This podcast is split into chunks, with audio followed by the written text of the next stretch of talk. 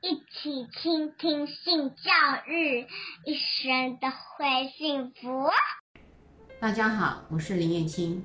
我今天想要跟大家谈的就是所谓的性功能。为什么我要谈这个题目呢？是因为很多人对于自己的性功能不太了解，不太了解的原因是他们会自己有自己的看法、自己的想法。说真的，其实我们每一个人都有自己的脚本。有人生的脚本，也有性的脚本。当然，这个性的脚本会因为你的态度，还有你的价值观、你的想法，我们就会开始呃运作了我们的脚本。这个价值观还有态度跟看法，可能来自于你的经历，还有你的家庭背景的教育。这样子的一个冲突也好，培植之下之后。我们到底对性想不想要享受，还是性只是一个搭配额外的工作？性是拿来做放松用的，还是他拿来报仇的，或是他自己是要来交换其他的东西？我们各怀着不同的动机，在这场性爱当中，也会因为这样。如果是我们有性享受的人，我们就会提高了我们对性的需求。不是有性享受的人，他们认为性只不过是要做生育下一代，而不是拿来当爱的交流或是享受。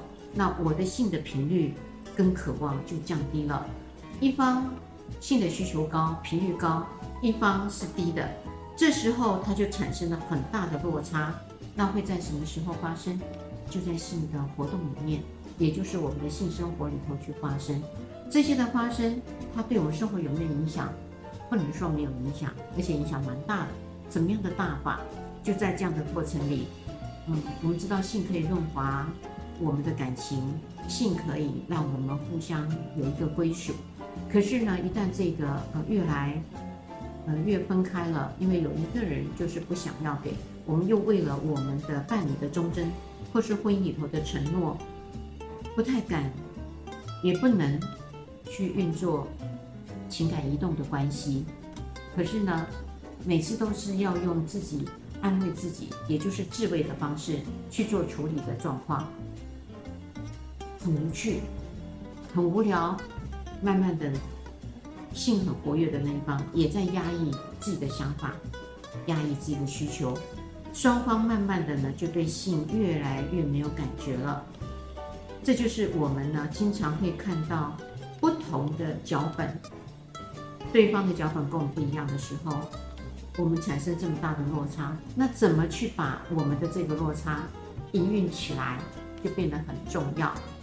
所以这时候我们就要问我们自己：我们的脚本在我们交往的时候跟对方谈过吗？还是没谈？那刚开始的时候感觉很好，为什么到后面不好？我就曾经有一个，呃，这样子的一个个案，他们刚开始交往的前一年，性是美好的，双方都觉得是美好的。可是慢慢慢慢的呢，他们当中发生了一些事情了，这些事情可能有一些生活上价值的不同，还有有一些问题的争吵，加上。在性活动当中，我无心说出来的一句话，影响到你的自尊，我通通放到我的心里面。我们没有其他沟通。当面对这个活动的时候，我就想到你曾经你暗示我的一些不好的脉络，那我就提不起劲，我就没有办办法在这时候执行好这个性活动。那对方就以为我不再爱对方了，我就开始产生更多的猜疑。